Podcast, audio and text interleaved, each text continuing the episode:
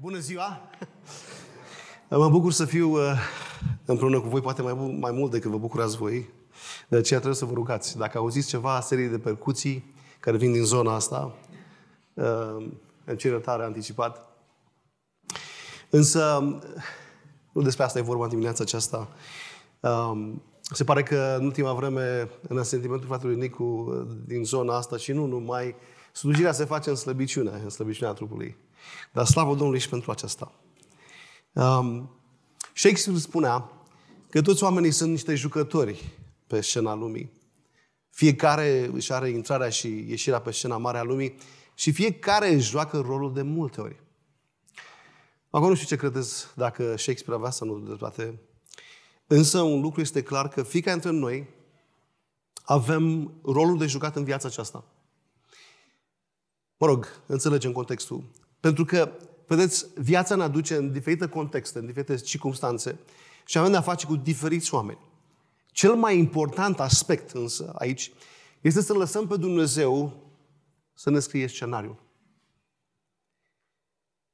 Să lași pe Dumnezeu să se aleagă echipa de casting și să, mă rog, să conducă El acțiunea? Este cel mai important lucru în viață. Dacă vrem să-L ignorăm însă pe Dumnezeu și să ne descurcăm singuri, nu vom face decât să producem o dramă. Pentru că povestea cu siguranță va avea un sfârșit tragic. Acesta este ceea ce l-a ruinat pe Cain. Primul născut din rasa umană pe scena planetei Pământ. El a ignorat scenariul lui Dumnezeu și și-a văzut de treaba lui. Rezultatul este că a făcut numai tâmpenii, cum am spus noi. Săptămâna trecută, Cain, de fapt nu săptămâna trecută, dar înțelegeți la ce mă în studiul nostru, săptămâna trecută Cain, fiul lui Adam și Eva, și-au omorât fratele pe Abel și a ajuns să fie exilat în țara Nod. Am văzut exemplu unui om necredincios și rebel, care nu a reușit să se închine în mod corect înaintea lui Dumnezeu și a ajuns să-l urască pe fratele său, care era credincios, și în final să-l ucidă.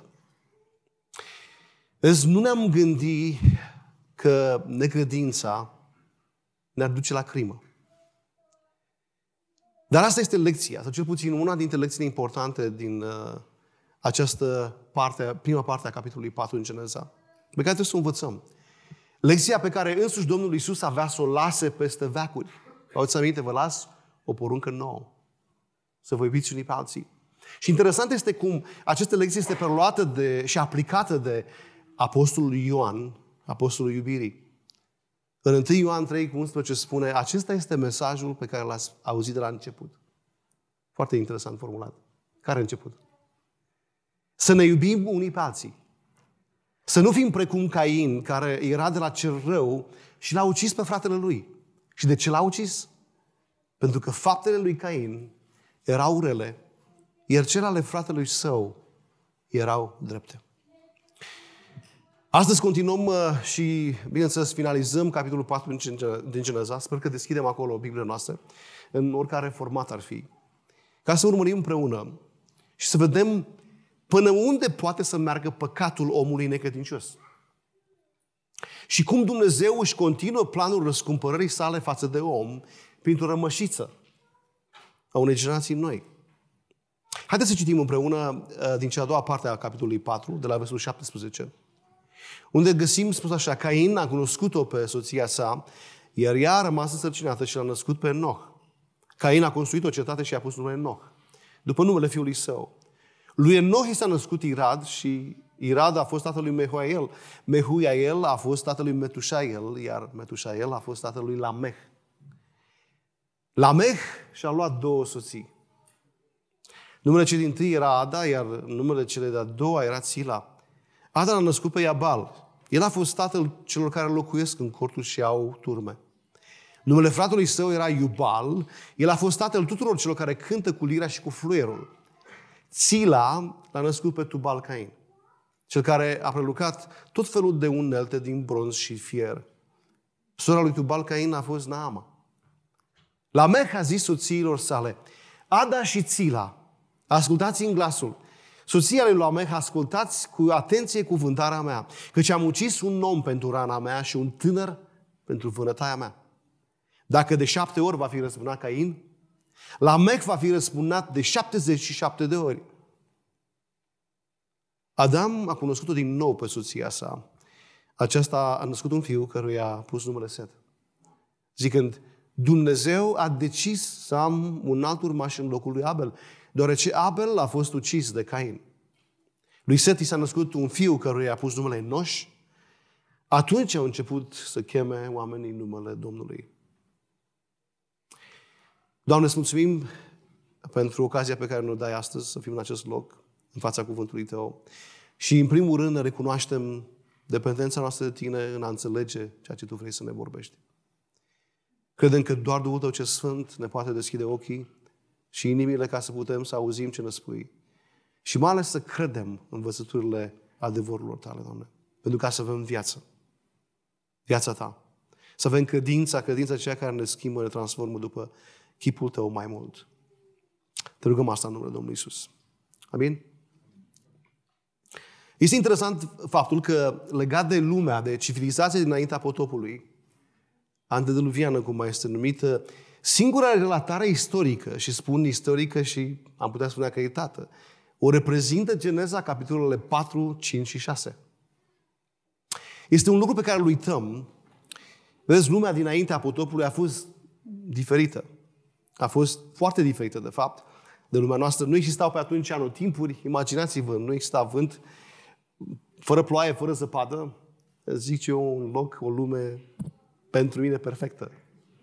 Mai e cineva cu mine? Da? Așa. Îmi pare rău de ce las că vă place muntele, mă rog, zăpada. Nu vă e milă de frați. Da. Topografia pământului era diferită. Întinsă, practic, uh, mai blândă. Uh, regnul vegetal, de exemplu, cât și cel animal era mult mai bogat. Și întreg ecosistemul era mult mai bun. Nu era plecat spre dezastre. Oferea pur și simplu condiții plăcute, excelente de fapt vieții. În capitolul 5, în genealogia care merge, genealogia lui Set, care merge până la Noe și fiii lui, observăm cum oamenii atunci trăiau sute de ani. Adam trăind până la 930 de ani și Metusala, cel mai longeviv, până la 969 de ani. Înțelegeți de ce vrem să fim veșnici? Oamenii ăștia au avut un gust, chiar și după păcat, acestui lucru. Dacă vă uitați cu mine în versetele 3 și 4 din Geneza 5, observăm că oamenii au avut foarte mulți descendenți. Spune, la, o vârstă, la vârsta de 130 de ani, lui Adam i s-a născut un fiu, după asemănarea sa, după chipul său, iar el i-a pus numele Set. După nașterea lui Set, Adam a mai trăit 800 de ani și i s-au născut, i s-au mai născut fii și fiice. Vedeți, nici nu putem să ne imaginăm, de fapt, prea bine câți fii, câte fiice au avut oamenii aceștia care au trăit aproape un mileniu. Părerile conservatoare, și spun păreri conservatoare, au ajuns la concluzia că o asemenea, uh, la o asemenea învergură a vieții, într-un pământ așa de propice vieții, Până în anul 1600, 1650 și ceva mai exact, când a venit potopul, pământul ar fi putut avea undeva la șapte, poate chiar mai mult, miliarde de oameni. Acum, nu vă blocați aici. Când citim în versetul 17, versetul, uh, prima parte a versetului 17, spune Cain a cunoscut pe soția sa, iar el a rămas, ea a rămas însăcinată și a născut, l-a născut pe Enoch. Vedeți, nu se mai pare din nou așa ciudat. Uh, de unde avea Cain nevastă și uh, pentru că vedem că Adam practic avusese mulți alți copii ne blocăm întrebări de genul ăsta. Mi se pare că sunt întrebări înțelepte, deștepte. Nu prea, chiar. Uh, iar problema genetică nu exista atunci. Intenția căsătoriei uh, între rude apropiate avea să vină prin Moise dată de Dumnezeu mult mai târziu.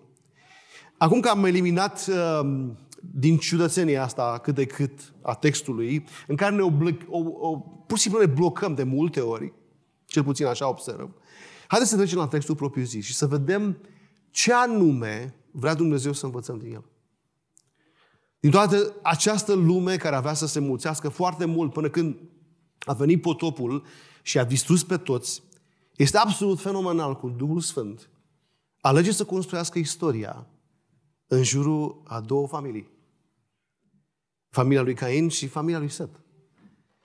Amândoi erau fiii lui Adam și Eva. Așa că vorbim încă de prima familie. Acum, în capitolul 4, de la versetul 16 la 24, avem povestea familiei lui Cain. Iar în versetul 25 și 26 și chiar mai departe, în capitolul 5, vedem povestea familiei lui Set. Contrastul este deci între două familii, dar oare cu ce scop? Vezi, ăsta e modul minunat al lui Dumnezeu care ne instruiește. Și uh, ne ajută să înțelegem că, în adevăr, din punct de vedere al lui Dumnezeu, există doar două familii și astăzi în lume. Avem familia, pe de-o parte, familia seculară, cum am numit-o noi, și familia sacră. Familia aceasta, pe de-o parte, dată, determinată de Cain și exemplul vieții lui, și apoi de Set și urmașii lui, prin exemplul lui. Vedem pe Cain um, și Set într-o lume, pe de-o parte, um, materialistă, îndreptată spre ea, spre realizările omului și, pe de altă parte, prin Set, o societate în care oamenii căutau mai mult în sus pe Dumnezeu. Să închină lui prin tot ceea ce fac. Astfel avem pe Cain și pe urmașii lui care se răsfrătesc împotriva lui Dumnezeu și îl avem pe Set și urmașii săi care pur și simplu aleg să se închină lui Dumnezeu prin harul lui. Deci avem prin implicație deci, un adevăr care le stă înainte și este inevitabil să nu ne punem întrebarea noi din care familie facem parte. Adică prin felul cum trăim, gândim, decidem pe cine urmăm, ce fel de viață avem. Uh, într-un fel suntem fie cainiți, fie setiți, fie orientați pe cultura lumii acesteia, fără Dumnezeu, mai mult în jos și spre noi, și o să vedem ideea aceasta puțin mai târziu, sau înspre cer, spre împărăția lui Dumnezeu cea veșnică. Vedeți, suntem fie rebeli, necredincioși și rebeli față de Dumnezeu, fie închinători adevărați, prin harul lui față de Dumnezeu. Vezi, în această secțiune, uh, prima parte a secțiunii pe care am citit de fapt, avem o progresie a păcatului. Vedem cum păcatul se mulțește și asta pe linia de neama lui Cain. Vezi, păcatul lăsat de capul lui întotdeauna va progresa, se va mulți și se va agrava. După l-am văzut pe Cain de duminica trecută, versetul 16, Dumnezeu l-a expulzat din prezența lui. Și astfel spune că Cain a ajuns, a ieșit dinaintea feței Domnului și a sezat în țara Nod. Rătăcire, pribegie, la Est de Eden. În versetul 17, în partea a doua, observăm, că se spune că Cain, în mod deliberat, intenționat, pur și simplu, în ciuda poruncii lui Dumnezeu de a fi un fugar, el stabilește în țara lui Nod. Cain a construit o cetate și a pus numele Enoch după numele fiului său. Trebuie să cunoaștem că Cain era băiat deștept. Nu i-a pus numele Cain, i-a dat numele Enoch. Nu se intrăm în detalii ce înseamnă numele acesta, pentru că au și ele oarecum relevanță. Însă vedem ideea aici. De fapt, am să iau ideea pronunțată la început și am să o reformulez sub forma unei întrebări sub care vom naviga mai departe. Până unde poate să meargă păcatul omului necredincios? Și cum își continuă Dumnezeu planul răscumpărării sale față de om printr-o rămășiță? Întotdeauna cred că setul ăsta de întrebări trebuie luat așa. Ca să nu cădem în deznădejde și în depresie sau mai știu ce altele, să înțelegem că Dumnezeu întotdeauna își scrie scenariul lui. Progresia păcatului. De la versetul 17 la 24 despre asta e vorba. Am întâlnit o progresia păcatului pentru că asta văd. De fapt, dacă privim în versetul 17, Cain a cunoscut pe soția sa, a rămas sărcinată, a născut pe Enoch și Cain s-a stabilit și a făcut o cetate, un oraș și a dat numele după, după fiul său. De fapt, Cain continuă aici seria de păcate, de făcute în necredință, de rebeliune față de Dumnezeu. Vă aduți aminte? Hai să ne amintim împreună. Uitați-vă împreună cu mine survolând capitolul 4 de la început, versetul 8. Cain îl ignoră pe Dumnezeu. Ignoră avertismentele lui. Versetul 9. Refuză responsabilitatea pentru păcat. Versetul 30 la 13, dacă uităm acolo, pur și simplu Cain protestează față de consecințele păcatului. Nici nu-i trece prin cap să-și ia iertare, să-și recunoască păcatul. În versetul 14 se victimizează Și în versetele 15 și 16, pur și simplu, el continuă în păcat în ciuda îndurării divine, pentru că trebuie să recunoaștem. Nod însemna îndurare. Este acest act permanent al Harului Dumnezeu, fără de care noi n-am mai trăi. În versetul 17 îl vedem pe Cain cum construiește un oraș, în semn de răzvătire față de Dumnezeu, refuzând să fie nomad. Dumnezeu a spus, vei pribegi. Asta este pedeapsa, practic, a ta.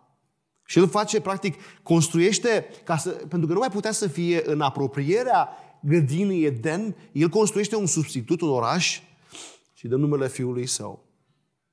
Vezi, lucru pe care trebuie să înțelegem aici este că răzvătirea perpetuă față de Dumnezeu este una din dovezile necredinței. Dar aș vrea să ne întrebăm, vedem noi lucrul acesta?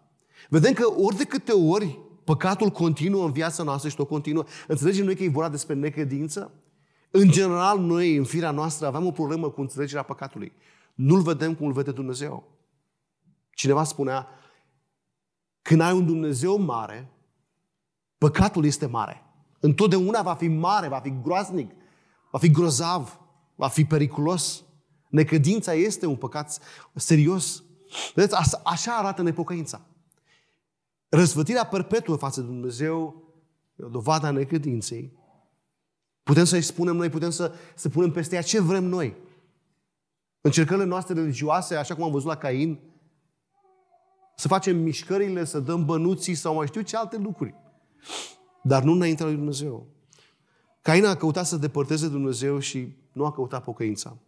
De fapt, nu a vrut și din cauza asta nici nu a cerut iertarea lui Dumnezeu. Cum observam, uh, n-a făcut acest lucru.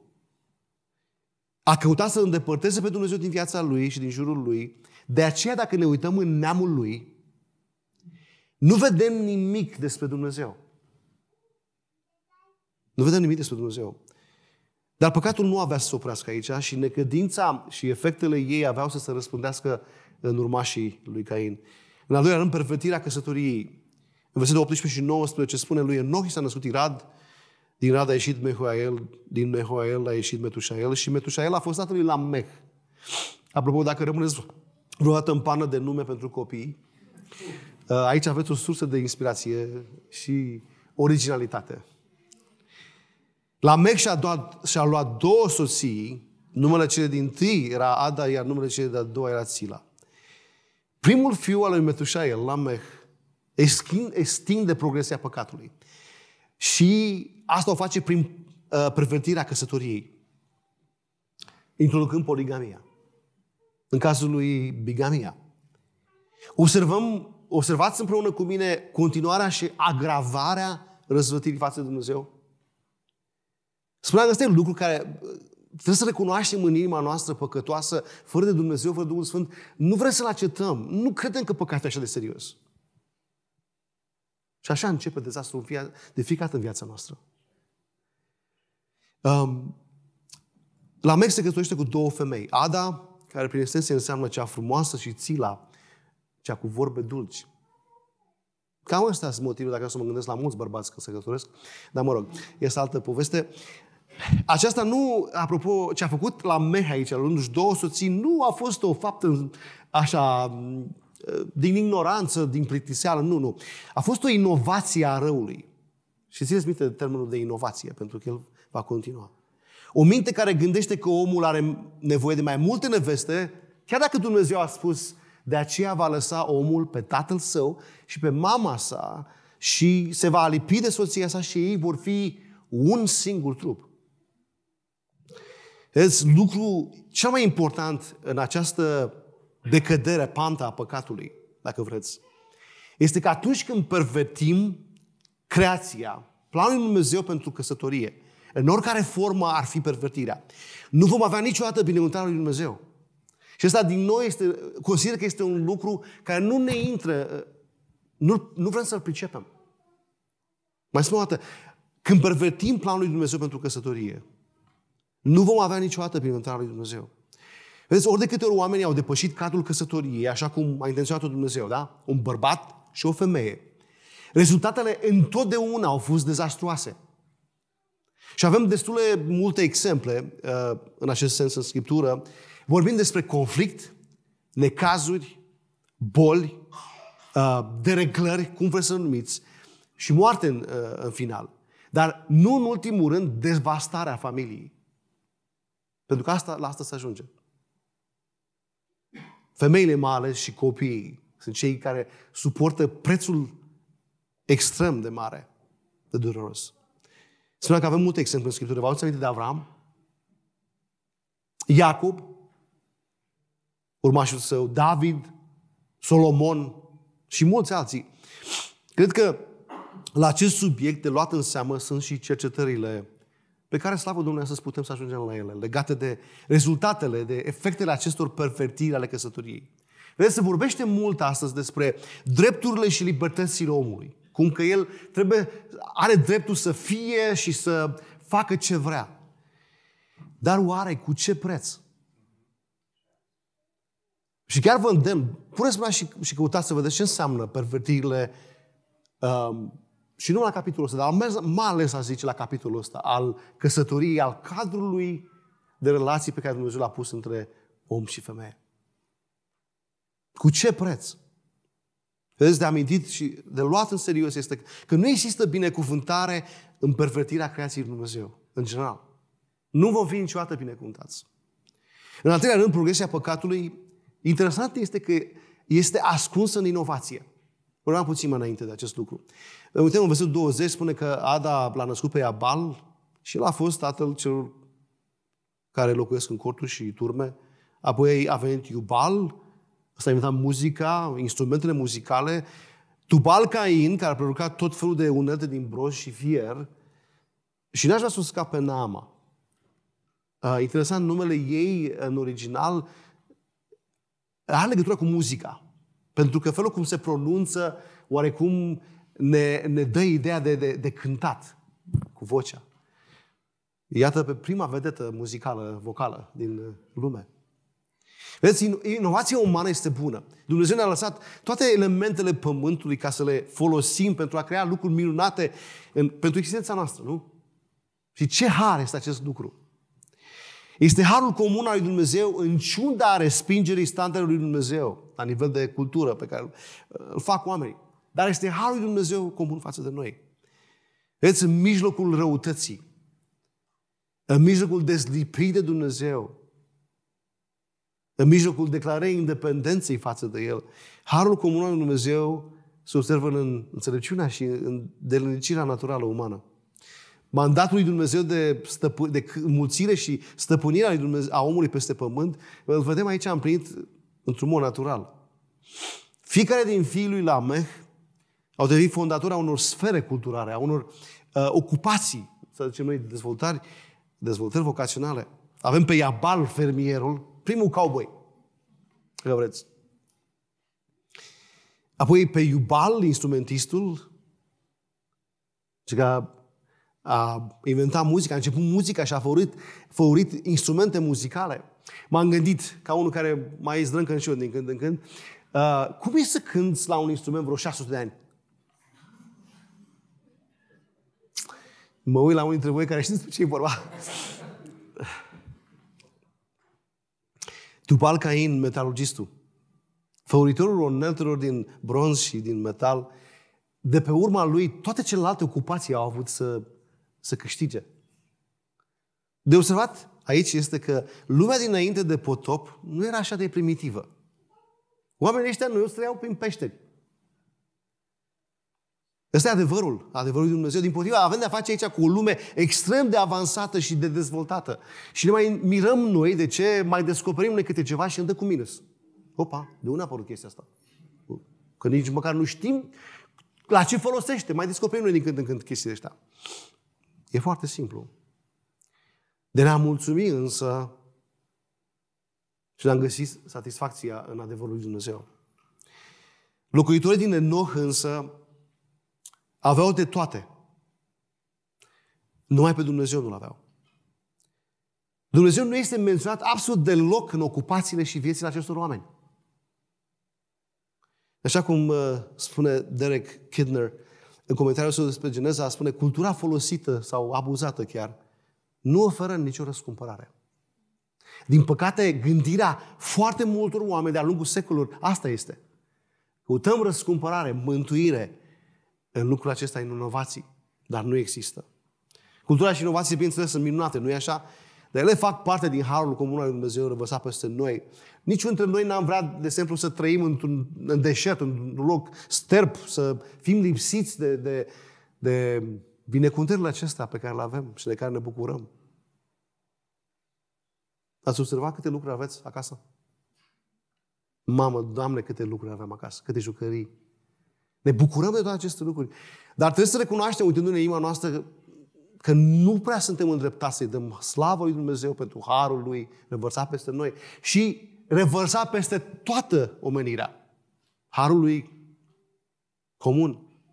Deși toate acestea sunt o binecuvântare, ele sunt trecătoare și nu pot, ele nu pot, niciodată nu, nu au putut și niciodată nu vor putea să împlinească sufletul pe care Dumnezeu l-a dăruit. Doar credința în Dumnezeu. Doar credința în Dumnezeu. Vezi, problema, problema ascunsă, deși e ascunsă aici, e adevărat, este necredința. Tot ea. Apropo despre acest lucru, Francis Schaeffer spunea așa de frumos și așa de uh, o atenție deosebită cu privire la acest aspect. Necredința este o respingere a standardului Dumnezeu pentru, pentru ce? Pentru puritatea culturii. Cultura modernă, ca și cea dinaintea potopului, se află în acest ultim punct. Ea nu are păstor și o arată prin starea ei pierdută din ce în ce mai degenerată. Și, fraților, prietenilor, nu știu dacă sunt eu singur pe pământ, că se vede lucrul ăsta din ce în ce mai clar pe pământul nostru. Degenerarea din ce în ce mai mare. În Apocalipsa 18, ne ducem un pic așa spre sfârșitul istoriei. Și în capitolul 18, versetul 22 și 23, iată ce auzim cum Babilonul, ultimul imperiu mondial, va fi distrus. Și este interesantă exprimarea de aici. Și vă invit să observăm împreună. Exprimarea judecății peste acest sistem final al lumii. Cu o asemenea izbitură va fi aruncat Babilonul, marea cetate, încât niciodată nu va mai fi găsit. Iar sunetul chitarozilor, mă rog, al lăuturilor sau chitarelor, al muzicienilor, al cântăreților, al fluier și al trompetiștilor, nu se va mai auzi niciodată în tine. Niciun meseriaș de nicio meserie nu se va mai găsi vreodată în tine. Sunetul morii nu se va mai auzi niciodată în tine. Lumina candelei nu va mai străluci niciodată în tine. Glasul mirelui și a miresei nu se va mai auzi niciodată în tine. De ce? Pentru că negustorii tăi erau oamenii de seama ai pământului. Inovații veacului. Pentru că prin vrăjitoria ta au fost duse în rătăcire toate națiunile. Atât de clar și atât de profund spus și spuneam, cred că vede din ce în ce mai clar lucrul se întâmplă în lumea noastră. Iată care este sfârșitul lumii noastre, din ce în ce mai orientă spre sine. Mai mândră de realizările ei, dar departe de Dumnezeu. În ultimul rând, progresia păcatului ajunge până la punctul în care aroganța și independența este celebrată. Versetul 25-24. Ada și Țila spune la Meh, ascultați-mi glasul. Soția lui Lamech, ascultați cu atenție cuvântarea mea, sau cântecul meu, căci am ucis un om pentru rana mea și un tânăr pentru vânătaia mea. Dacă de șapte ori a fost răzbunat Cain, Lamech va fi răzbunat de 77 de ori. Vedeți, acesta este cântecul mândriei și neiertării, al aroganței și răzbunării, al independenței și disprețului, toate acestea față de Dumnezeu.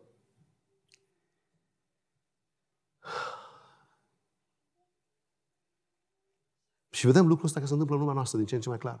De fapt, mă uităm la, nu știu cum să numesc, ultimul uh, dezmăț muzical sau lăudărășie muzicală. Ați văzut despre ce a fost vorba? Pe față, fără nicio, niciun filtru. E clar că era vorba despre închinare, dar în niciun caz închinare față de Dumnezeu.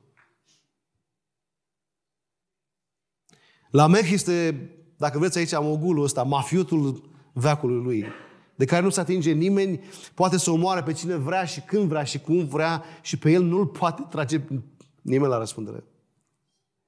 Vedeți, el este nivelul următor al lui Cain, next level. Dar în păcat, Și îl vedem aici, se pare, după părerea unora, nu o crimă, două.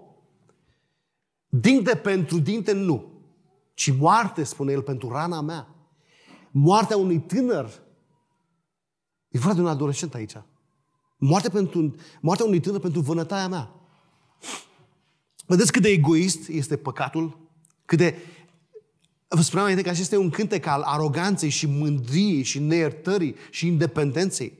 Martin Luther avea o definiție interesantă a păcatului, care în latină spune homo incurvatus in se. Cu alte cuvinte, păcatul este omul curbat în sine. Pentru că Luther înțelegea că Biblia, practic asta ne arată, că păcatul ne face să fim mereu concentrați spre noi. Ne alegem pe noi înaintea lui Dumnezeu, ne alegem pe noi înaintea oamenilor și ne plasăm pe noi în centru. Mereu și mereu. Asta e ceea ce face necădința. Interesant este cum aplică Isus uh, contextul acesta păcatului la Mec. Se pare că aroganța și, lip- și lipsa asta de dorință pentru pocăință, observați, la Mec exact asemenea lui Cain, tatăl său. Nici o dorință de, de, de pocăință și de iertare. Se pare că asta e lucru pe care Isus îl taxează la Petru când în Matei 18 vine Petru la el și spune Doamne, de câte ori să-l iert pe fratele meu când m-a făcătui față de mine? O întrebare care cred că descrie așa de multe apropierea noastră de Domnul, de multe ori. Întrebări pe care le avem și noi. Dar ce răspunde Isus? Bine, El spune până la șapte ori. Și Isus a zis, eu nu zic să, să-L ierți până la șapte ori, ci până la 70 de ori câte șapte. Adică la nesfârșit. Adică, Petre, vrei să fii precum la Mech? Ca cine vrei să fii? Și întrebarea e pentru noi, noi cu cine vrem să ne semănăm? Spuneam înainte, în lumea aceasta suntem, la urma urmei, în felul cum gândim și alegem și trăim viețile noastre, suntem fie caieniți, fie suntem setiți. Vom vedea despre ce e vorba. Pentru că, vedeți, felul cum iertăm arată cine suntem. Felul cum iertăm arată cine suntem.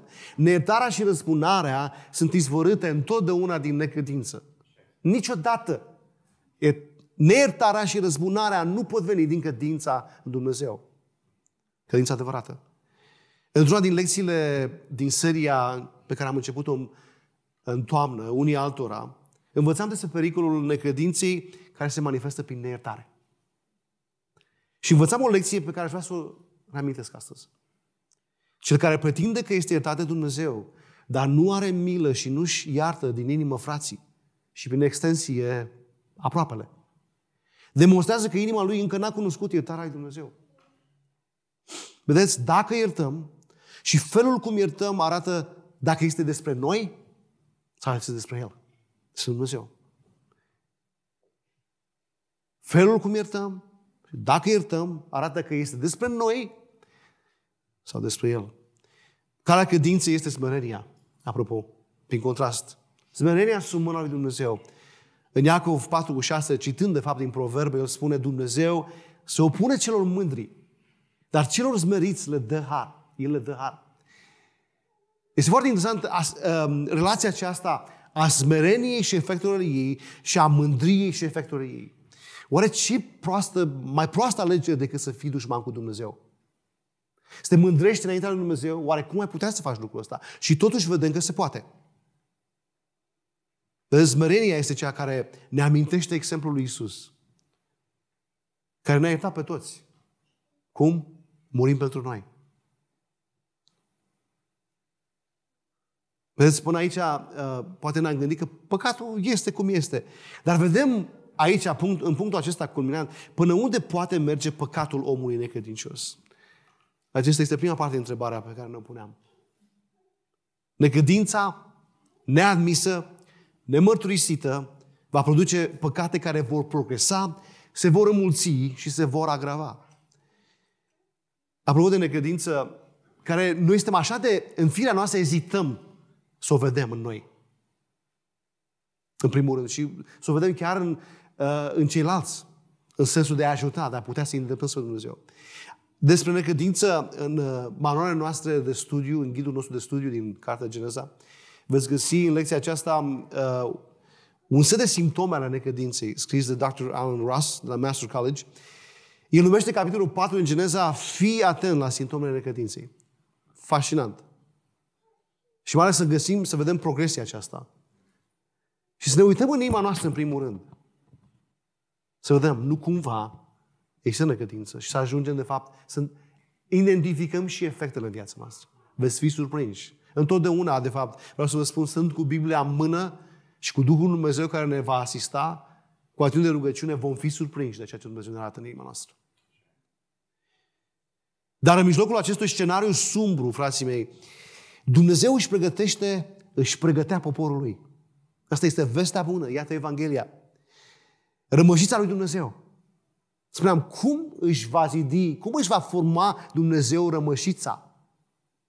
Cum își va împlini planul său de răscumpărare? Prin rămășița sa. Versetul 25-26 spune, Adam a cunoscut-o din nou pe soția sa. Asta nu se referă la faptul că Adam uitase de Eva pentru o vreme așa, vreo 100 și ceva de ani și la un dat și-a adus aminte de ea, dar uitați ce s-a întâmplat de fapt. Aceasta a născut un fiu care i-a pus numele Set, zicând, Dumnezeu a decis să am un urmaș în locul lui Abel, deoarece Abel a fost ucis de Cain. Lui Set i s-a născut un fiu și i-au pus numele Enoș și atunci au început oamenii să cheme numele Domnului. Se spune, se spune că atunci când noaptea este cea mai întunecată, ce se întâmplă? Stelele se lucesc cel mai tare. Când eram copil și vreau sau nu vreau, mă luau ai mei la țară, ăsta era lucru fascinant, noaptea. Mi-aduc aminte când într-o noapte târziu, pentru că undeva după, după miezul nopții bine, se pot vedea anumite grupări de stele. Toiegele, pentru cei care știți. Nu mai știu cum se numește, în fine. Și mi-a arătat, uite, carul mic, care nu mai era foarte mic, deja se mutase până la ora aia, foarte pe bolta cerului, dar mi-a arătat tot felul de, de grupări. Dar pur și simplu eram de fiecare dată surprins de luminositatea stelelor. De ce? Pentru că era beznă afară. Nu vă mai spun că mă trimitea singur la poarta din spate, în grădină. Dar să știți că în jurul nostru pământul este rău și ce este încurajator? Cerul. Păcatul odată intrat în lume, pur și simplu avea să... Nu avea să ia foarte mult timp, dacă să ne gândim, și avea să afecteze și să corupă rasa umană și creația lui Dumnezeu. Asemenea unui tumor canceroase, pur și simplu răul a început să infecteze civilizația umană, să aducă moarte peste tot. Și astfel în Geneza 6 cu 5, dacă vă uitați acolo, uitați cum se exprimă autorul despre starea lumii. Domnul a văzut că răutatea omului era mare pe pământ și că fiecare inclinație a gândurilor inimii lui era toată numai spre rău. Toată ziua numai spre rău. Toată ziua numai spre rău. Și poate vă întrebați împreună cu mine, cum s-a întâmplat acest lucru? Vă ați aminte? Păcatul întotdeauna va progresa, se va agrava. Și iată ce se va întâmpla. Însă în mijlocul acestui scenariu sumbru, care avea să împlinească, da, Dumnezeu își scrie scenariul său. Asta e vestea bună. Dumnezeu scrie povestea sa de răscumpărare. Pentru că asta înseamnă Cartea Genezei. Este povestea, povestea seminței, seminței care ne va face răscumpărarea la nepotrivită. Sesiunea de față, de fapt, a Genezei, uh, sfârșitul capitolului 4 și capitolul 5, practic acoperă vreo 500 de ani. 13 oameni sunt menționați în aceste versete următoare până la sfârșitul capitolului 5. Patru din ei sunt deosebiți în sensul în care Dumnezeu a făcut ceva special prin acești oameni a adus speranță și încurajare. Cei patru fantastici, de fapt, uh, scuzați-mi, uh, cei patru fantastici sunt Sete, Noș, Enoch și Noe. Primii doi sunt cei menționați în ultimele două versete din capitolul 4. Vedeți, adevărul extraordinar dinaintea ochilor noștri este că Dumnezeu are întotdeauna o rămășiță. Asta e una din cele mai frumoase teme ale Bibliei. Dumnezeu are întotdeauna o rămășiță de oameni credincioși Lui. Și ce face Dumnezeu? Cum face lucrul ăsta? Oferă un fiu. Dumnezeu oferă un fiu. Dumnezeu ce face aici? Este că din cioși promisiunii sale făcute deja femeii, el promisese o sămânță care va zdrobi capul șarpelui. O sămânță care va aduce mântuirea omului. Geneza 3 cu 15. Proto-Evanghelia. Urmesc teologii. Despre asta este vorba aici. Adam a cunoscut din nou pe soția sa. Acesta a născut un fiu care a pus numele Set. Și uitați-vă cum se exprimă Eva. Dumnezeu, e adevărat, Dumnezeu Creatorul, a decis să am un alt urmaș în locul lui Abel. Nu mai spune, cu ajutorul lui Dumnezeu am un fiu, nu, nu mai are figuri de ăștia în cap. Dumnezeu a decis să am un alt urmaș în locul lui Abel, deoarece Abel a fost ucis de Cain. Set înseamnă stabilit, sau dacă vreți, sensul este de dăruit. Este, este modul în care Dumne- vedem suveranitatea Harului Dumnezeu în acțiune. Asta vedem aici. Suveranitatea Harului Dumnezeu în acțiune. Nimic nu poate opri planul lui Dumnezeu de răscumpărare. Nimic. Spurgeon spunea, păcatul este suveran până când suveranitatea Harului îl detronează. Asta este exact ceea ce vedem aici. De asta m-a și plăcut uh, pasajul, uh, citatul acesta de Spurgeon. Oare ce vedem noi în lumea noastră de astăzi? Oare cum putem să fim noi încurajați în lumea în care trăim? Unde scenariul este sumbru, din ce în ce mai sumbru. Nu arată deloc bine, nu ne îndreptăm spre ceva mai bine, se pare. Și nu mă refer la aspectele economice, apropo. Ne uităm la degenerarea noastră. Este important să observăm de la Eva cum înțelege și primește ea acest copil. Dumnezeu a decis să am un alt urmaș. Interesant este că termenul urmaș este zera, sămânță. Este același cuvânt folosit în Geneza 3 cu 15 care a spus sămânța, tu vei avea o sămânță care va zdrobi capul șapului. Eva înțelege că Set este sămânța promisiunii lui Dumnezeu. Oare ce înțelegem noi prin actele Harului Dumnezeu în viața noastră? În primul rând, pentru cei dintre noi care suntem mântuiți prin Harul lui Dumnezeu, actul acesta a Harului Dumnezeu care Dumnezeu a întins mâna spre noi și a spus viață în noi, ne-a regenerat prin Duhul Lui, prin adevărul Său, adevărul Evangheliei care are putere, singurul care are putere pentru regenerarea sufletului uman, vedem noi mâna lui Dumnezeu? Sau poate am ajuns să fim copleșiți de ce se întâmplă în lumea noastră și în jurul nostru? Să luăm exemplul de data aceasta în credința al Evei. Set este sămânța lui Dumnezeu. Ce minunat este să vedem mâna lui Dumnezeu în viața noastră. Să vedem Harul lui Dumnezeu în viața noastră. Și să nu ne încredem în noi. În ce realizăm noi. În, în pilele noastre. În, mă rog, și ce scuze mai avem. Dar arătăm lucrul acesta în felul când dau belele peste noi și ce facem în primul rând. Ce deschidem în primul rând? Biblia sau cartea de telefoane? Ce minunate spuneam să vedem Harul lui Dumnezeu în viața noastră, mâna Lui în viața noastră. Și întrebarea pentru noi, noi ce vedem? Ce vedem în viața noastră? Probabil că consider că aceasta e una dintre cele mai importante întrebări pe care le-am putea pune, ar trebui să ne le punem în fiecare zi.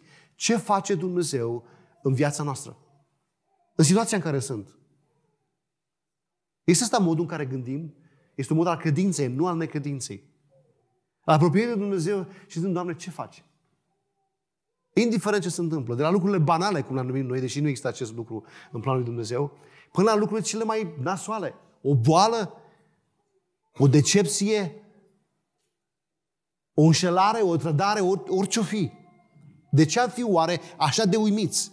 Invitația lui Dumnezeu este că prin credință, prin crederea în cuvântul Său și prin puterea Duhului Sfânt, putem să ne încredem în Dumnezeu care ne-a dat sămânța. Și există un viitor de aceea pentru noi, un viitor pe care nimeni nu-l poate opri. Vedeți, o credință care se bazează pe religiozitate, asemenea lui Cain și al lui Lamech, pe ritualuri, pe eforturi umane sau un indiciu al necredinței sau credinței de tipul ăsta, că de fapt e o necredință, o ascultare datoare. Nu este credința pe care Dumnezeu vrea să o avem. Nu, nu este izvorâtă din Dumnezeu. Religiozitatea și ritualismul nu ne vor oferi credința adevărată. Numai Dumnezeu ne poate oferi credința. Atunci când ne încredem în totalitate în cuvântul Său. Mai spunem asta o dată. Religiozitatea, încercările noastre umane de a ne închina, ritualurile noastre, nu ne vor oferi credința adevărată. Doar încrederea totală, totală în cuvântul lui Dumnezeu. Vedeți, asta vedem în mărturisirea Evei. Ea vede mâna și vedea Harul lui Dumnezeu peste viața lui. Un Dumnezeu care își ține promisiunea. Mă, m-aș întreba, oare cât timp trecuse până aici? Asta nu e tema care mi-am făcut-o, dar trecuse ceva vreme. Interesant este cum Duhul Dumnezeu a mișcat inima Evei. Deschis ochii Evei. Oare cât timp a trecut în viața mea și în viața ta peste lucrurile și prin lucrurile care s-au întâmplat în viața ta și în care Dumnezeu în momentul de față vrea să deschidă ochii prin Duhul Lui și să spună încrede-te în cuvântul meu. Încrede-te în Isus. El este tot ce ai nevoie. El nu te ține doar pe pământul ăsta, apropo, deși toate lucrurile se ținute prin El. Că altfel a fi puf. Nu ca și premiul care a fost adesea în ultima vreme, dar n-a mai exista. Ci e cel care ține viața noastră veșnică. Hristos. Vedeți, ăsta e adevărul care peste veacuri răsună și pentru noi. Roman 10 cu 9. Fiindcă dacă mărturisești cu gura ta că Isus este sămânța, este Domnul, la El se referă. El este sămânța promisă de la început. Și crezi în inima ta că Dumnezeu l-a înviat din morți, vei fi mântuit. Căci omul crede cu inima ca să primească dreptatea și mărturisește cu gura ca să primească mântuirea. Ce frumos spus! Eu nu vă cunosc pe mulți dintre voi. Însă dacă ești în dimineața asta aici și nu ai prins mesajul acesta, iată ce spune Dumnezeu. Dacă mărturisești cu gura ta că Hristos este Domnul, El este stăpânul, El este numele în care există mântuire. Singurul nume sub cer, cum spune Petru. Dacă crezi din inima ta că Dumnezeu l-a înviat din morți pentru tine, că a murit pentru tine și l-a înviat din morți, vei fi mântuit. Asta e o promisiune. E adevărat, se întâmplă prin puterea lui Dumnezeu. Dar crede lucrul acesta. Dumnezeu te invită astăzi să faci lucrul acesta. Dacă ai făcut lucrul ăsta, ține minte, amintește-ți. E, e adevărul care contează și nu se schimbă niciodată. Indiferent pe ce trecem. Și cum face Dumnezeu, cum își împlinește planul său de descumpărare? Oamenii încep să-L cheme pe Dumnezeu. Lui Sete s-a născut un fiu care i-a pus numele Noș. Atunci au început să cheme oamenii numele Domnului. Enoș înseamnă om, uh, cuvântul ebraic înseamnă fragil, slab. Spuneam mai înainte că când vine vorba de această sămânță a lui Set, nu vedem nimic extraordinar, nimic, nimic superb, nimic inovativ, este totul simplu. Enoș, un om fragil, slab. Este exact definiția fiecare dintre noi. Pentru că suntem, suntem înainte de Dumnezeu fragil, slabi, dependenți total de El. Asta e, de fapt, frumusețea, condiția pe care, acceptând-o, putem să avem harul Lui. Puterea Lui în noi. Dumnezeu nu disprețuiește ziua începuturilor slabe sau începuturile slabe. De câți oameni are nevoie Dumnezeu pentru a-și face lucrarea sa?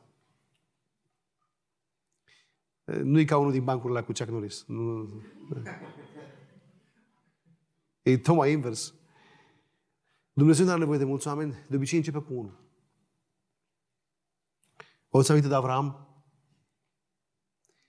Singur a mitușit pentru Lot și familia lui, ca să nu piară în Sodoma și Gomora. Pentru că nu s-a găsit nici măcar 10 oameni în Sodoma și Gomora. Nepreniți.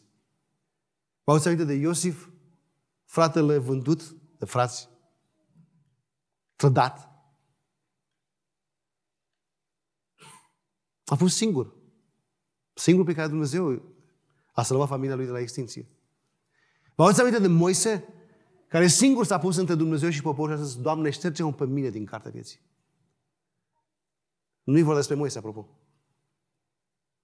E vorba despre Isus, pentru că toți aceștia ne arată spre Hristos, singurul Fiu al lui Dumnezeu, singurul Fiu al lui Dumnezeu, pe care Dumnezeu Tatăl l-a dat la moarte pentru noi. De ca să putem să avem viață și în orice fel de viață, viață veșnică. Oare cum ne mișcă pe noi aceste adevăruri? Adevărul Evangheliei. Dumnezeu își formează un popor. Și Dumnezeu mișcă oamenii să se închină Lui. Despre asta e vorba. Oamenii au început să cheme numele Domnului. Ăsta e lucru pe care mi-aș dori și mă rog ca Dumnezeu să facă în viața noastră. Să începem să, cheme, să chemăm numele Domnului. Nu contează ce ți s-a spus.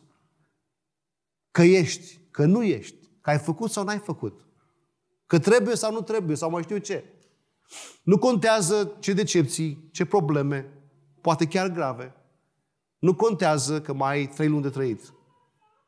Sau poate mai puțin. Nu contează niciuna din veștile acestea. Ceea ce contează este că atunci când chem numele Domnului ești mântuit. Și sensul de mântuit înseamnă salvat. Și salvat nu doar din, în viața aceasta, pentru că dacă mai ai o lună trăiești și trăiești cu Hristos, merită. Decât să trăiești o veșnicie în iad. Un loc pe care Dumnezeu l-a creat nu pentru oameni. Nu e intenția Lui pentru noi. Dar Dumnezeu să ne miște inimile noastre cu uitându-ne aceste adevăruri, toate aceste adevăruri, al necredinței și al credinței, al liniei de parte de Dumnezeu și al rămășiței care se apropie de Dumnezeu, să dea Dumnezeu ca pur și simplu inimile noastre și mâinile noastre să se ridice din ce în ce mai mult către Domnul, să-L chemăm pe El. Deci oamenii ăștia și-au recunoscut dependența de Domnul. De fapt, Domnul aici este Yahweh. Domnul era central în viața lor. Au început să-i invoce numele. Ken Matthew spune, urmașii lui Cain sunt pionieri în orașe și arte civilizate. Dar succesorii lui Set sunt pionieri în închinare. Sună bine? Aș vrea să fim cunoscuți noi ca biserică locală, ca oameni care cheamă numele Domnului. Știu că de multe ori suntem chiar slabi, suntem menoși. Nu avem credință să mă rog pentru fratele meu bolnav sau să nu mă rog pentru fratele meu bolnav. Să mă rog pentru fratele meu descurajat sau îl trimit altcineva. Sau mai știu ce. Când Dumnezeu ne-a dat cuvântul Său care este atotputernic și Duhul Său cel Sfânt care de asemenea este atotputernic, în numele căruia, în numele Lui putem să ne rugăm și să chemăm numele Lui. Restul face El, că El știe ce să facă. Și așa a început Dumnezeu să formeze rămășița lui Dumnezeu, o rămășiță care vrea să ducă la Hristos sămânța care este Domnul Mântuirii noastre. Asta e răscumpărarea noastră, să știți, istoria răscumpărării noastre, din care facem parte, dacă l-am primit pe Hristos. Și dacă nu ai primit pe Hristos, amintește-ți, El te cheamă. Te spune, dacă crezi din inima ta, vei fi mântuit. Peste veacuri înțelegem, de fapt, ce înseamnă Duceți-vă și faceți ucenici din toate neamurile, botezându-i în numele Tatălui și al Fiului și al Duhului Sfânt și învățându-i să-i păzească tot ce v-am poruncit. Pentru că Iisus spune, și iată, eu voi fi cu voi cât timp? În toate zilele până la sfârșitul veacului. Vedeți, oamenii care îl caută pe Dumnezeu în cuvânt, în rugăciune și sunt gata să-L slujească, așa cum citim în Marea Trimitere, sunt rămășița de care Dumnezeu se va apropia. Cu siguranță se va apropia. Știți, de multe ori noi ne blocăm. Poate ne gândim că lucrarea noastră a eșuat. Poate te simți, nu te simți în stare? Poate întrebi, oare ce ar putea Dumnezeu să facă cu viața mea? Poate spui, dar frate, nu mă știi pe mine. Am încercat. Totuși Dumnezeu spune că atunci când oamenii cheamă numele Domnului, ei sunt mântuiți. Și asta, asta vedem pe paginile Sfinte Scripturii de la început și până la sfârșit. Vom fi noi parte din rămășița lui Dumnezeu? Asta e invitația lui Dumnezeu. Ești tu parte din rămășița lui Dumnezeu. Vei chema numele Domnului peste orice. Textul din Roman merge mai departe și spune Într-adevăr, Scriptura spune oricine crede în El nu va fi făcut de rușine. Căci nu se face nicio diferență între iudeu și grec. Nu contează cine ești, de unde vii. Deoarece acel același Domn este al tuturor, fiind bogat în binecuvântare față de toți cei ce îl cheamă. Fiindcă oricine va chema numele Domnului, va fi mântuit. Haideți să rugăm. Tatăl nostru, îți mulțumim pentru uh, cuvântul Tău de care am un harul în dimineața aceasta să, să avem parte, să putem să privim și să înțelegem adevărurile Tale dătătoare de viață. Doamne, îți mulțumim că cuvântul Tău, este vorba despre cuvântul Tău care este în stare să ne regenereze mintea și inima noastră, să putem să te vedem pe Tine și să ne închinăm Ție, să chemăm numele Tău peste viața noastră. Doamne, mă rog pentru fiecare dintre noi care sunt în dimineața aceasta aici, Tu ne cunoști pe fiecare dintre noi. Te rog pentru cei care nu Te-au primit pe Tine ca Domn și Mântuitor. Doamne, dă Tu credința, te rog. Să se creadă în Tine și în promisiunile Tale. Tu ești sămânța, Tu ești mântuirea, Tu ești numele care, în care suntem mântuiți, Doamne. Și mă rog pentru acei dintre noi care suntem mai tăi, Doamne, Tu ne cunoști pe fiecare dintre noi unde suntem, cum suntem. Doamne, ajută-ne să deslipim ochii de la, să ne deslipim ochii de la noi, să ridicăm ochii către Tine. Să credem promisiunea Ta, credem că Tu ești Cel care ne dai, Tu ești Cel care ne miști, Tu ești Cel care ne înzestrezi, Tu ești Cel care te folosești de noi, Doamne. Mulțumim că poți face mai mult decât și să cerem noi, Doamne. Te rugăm toate în numele Domnului Isus. Amin.